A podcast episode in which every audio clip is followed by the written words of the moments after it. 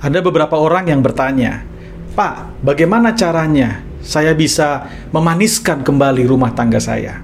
Bagaimana caranya saya bisa menyegarkan kembali pernikahan saya?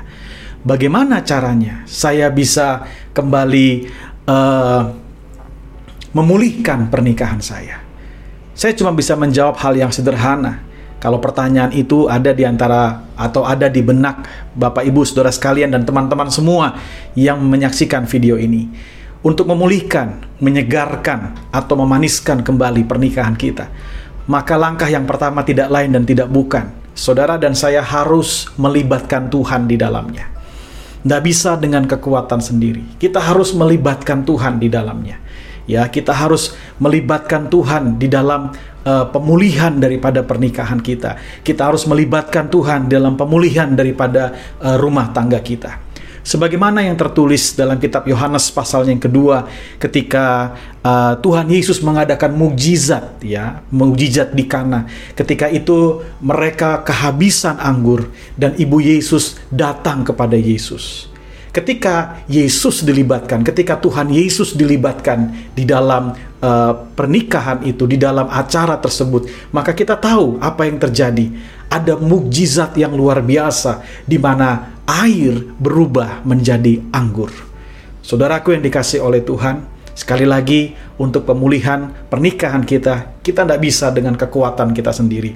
Kita harus melibatkan Tuhan di dalamnya. Kita harus dengan sungguh-sungguh uh, berserah. Kita harus dengan sungguh-sungguh meletakkan segenap kekuatan kita kepada Tuhan kita yang senantiasa akan menuntun kita, mengarahkan kita untuk proses daripada pemulihan rumah tangga kita.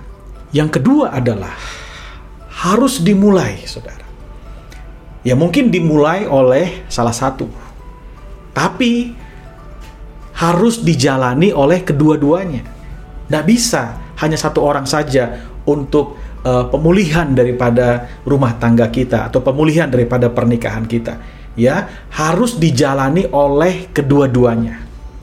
Ingat saudara, untuk membangun rumah tangga diperlukan dua pribadi yang kuat diperlukan dua pribadi yang berkomitmen bersama-sama untuk membangun rumah tangga. Tapi untuk menghancurkan rumah tangga atau menghancurkan pernikahan, cukup satu orang aja yang melanggar komitmen, maka rumah tangga itu akan hancur atau pernikahan itu akan hancur. Sekali lagi, bisa diinisiasi oleh satu orang, tapi untuk menjalani proses pemulihan harus dijalani oleh kedua-duanya. Yang ketiga, kita harus membuka jalur komunikasi. Ya, kembali membuka jalur komunikasi yang sempat mampet, Saudara. Kembali membuka jalur komunikasi yang sempat terputus. Kembali membuka jalur komunikasi yang tadinya sempat menyempit. Kita harus kembali membuka jalur komunikasi, pelan-pelan berkomunikasi, pelan-pelan mungkin bisa berkata jujur satu dengan yang lain ya. Dan setelah mulai berkata jujur satu dengan yang lain, mulai pelan-pelan bisa uh, menerima satu dengan yang lain, maka ketika kita mulai membuka jalur komunikasi dan kita mulai bisa menerima satu dengan yang lain, saya percaya itu sebuah awal yang baik untuk pemulihan daripada sebuah pernikahan. Yang berikutnya adalah kita mau mengakui kelemahan masing-masing. Nah, ini penting ya. Kita harus mengakui kelemahan masing-masing ya dan kita mau menerima kekurangan daripada pasangan kita. Kenapa? Karena sekali lagi kita manusia biasa yang tidak luput dari segala jenis kekurangan dalam kehidupan. Ya, kita tidak luput dari segala jenis kelemahan-kelemahan dalam kehidupan kita. Yang terakhir adalah yang saya bisa bagikan, jangan pernah putus asa, ya. Jangan pernah berputus asa. Kenapa? Karena Pemulihan itu proses, saudara. Ya, semuanya itu harus lewat proses. Jadi jangan pernah berputus asa. Beberapa waktu yang lalu, saya mendengar seorang hamba Tuhan yang berbicara tentang sebuah survei pernikahan. Dan surveinya luar biasa, saya sangat diberkati sekali. Di situ dikatakan bahwa ada sebuah survei yang pernah mengadakan uh, sebuah survei, saudara. Ya ada ada lembaga maksud saya yang pernah mengadakan sebuah survei jadi dia mengumpulkan orang-orang yang pernikahannya berhasil. Artinya sampai uh, dikatakan sampai maut lah yang memisahkan ya. Ada orang-orang yang memang dikumpulkan karena pernikahannya justru mengalami kegagalan. Berpisah karena palu perceraian ya atau palu pengadilan perceraian yang memisahkan mereka. Nah, ketika mereka dikumpulkan lalu dibagikan sebuah kuesioner, Saudara. Ya, apa sih yang bikin kamu bertahan sampai akhirnya maut yang memisahkan?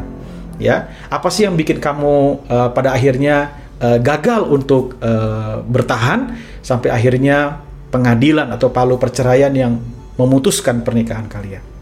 Jadi begitu diurai, Saudara, ternyata dua-duanya ini punya jawaban yang sama. Artinya begini, yang pernikahannya berhasil ya di situ dikatakan bahwa ada air mata dalam pernikahannya yang pernikahannya gagal juga ada air mata di dalamnya. Yang pernikahannya berhasil ditulis ada tawa dalam pernikahan kami. Tapi yang gagal pun mereka juga menulisnya ada tawa dalam pernikahan mereka. Yang pernikahannya yang berhasil dibilang ada uh, canda dalam pernikahan kami.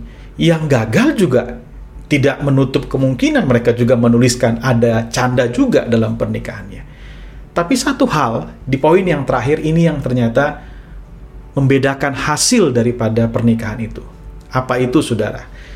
Di pernikahan yang dianggap berhasil, di situ dituliskan kami tidak menyerah.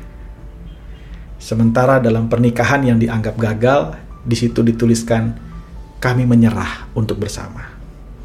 Saudara, Pernikahan adalah sebuah proses. Dua menjadi satu memang tidak mudah. Karena kita masing-masing memiliki ego. Masing-masing memiliki kelebihan. Masing-masing juga memiliki kekurangan atau kelemahan. Dua menjadi satu tidak mudah karena pria punya ciri-cirinya tersendiri. Wanita juga punya ciri-cirinya tersendiri Makanya dari awal saya katakan, untuk proses pemulihan tidak lain dan tidak bukan. Sebuah pernikahan hanya bisa dipulihkan saat mereka betul-betul bersama-sama melibatkan Tuhan di dalamnya. Mari libatkan Tuhan dalam pernikahan kita. Jangan jalani dengan kekuatan sendiri. Apalagi di masa-masa tekanan yang terjadi dalam kehidupan, maka hanya tangan Tuhanlah yang mampu menguatkan setiap kita. Itu saja yang bisa saya bagikan pada hari ini. Semoga bisa jadi berkat buat siapa pun kita yang menyaksikan video ini. Tuhan Yesus memberkati kita semua.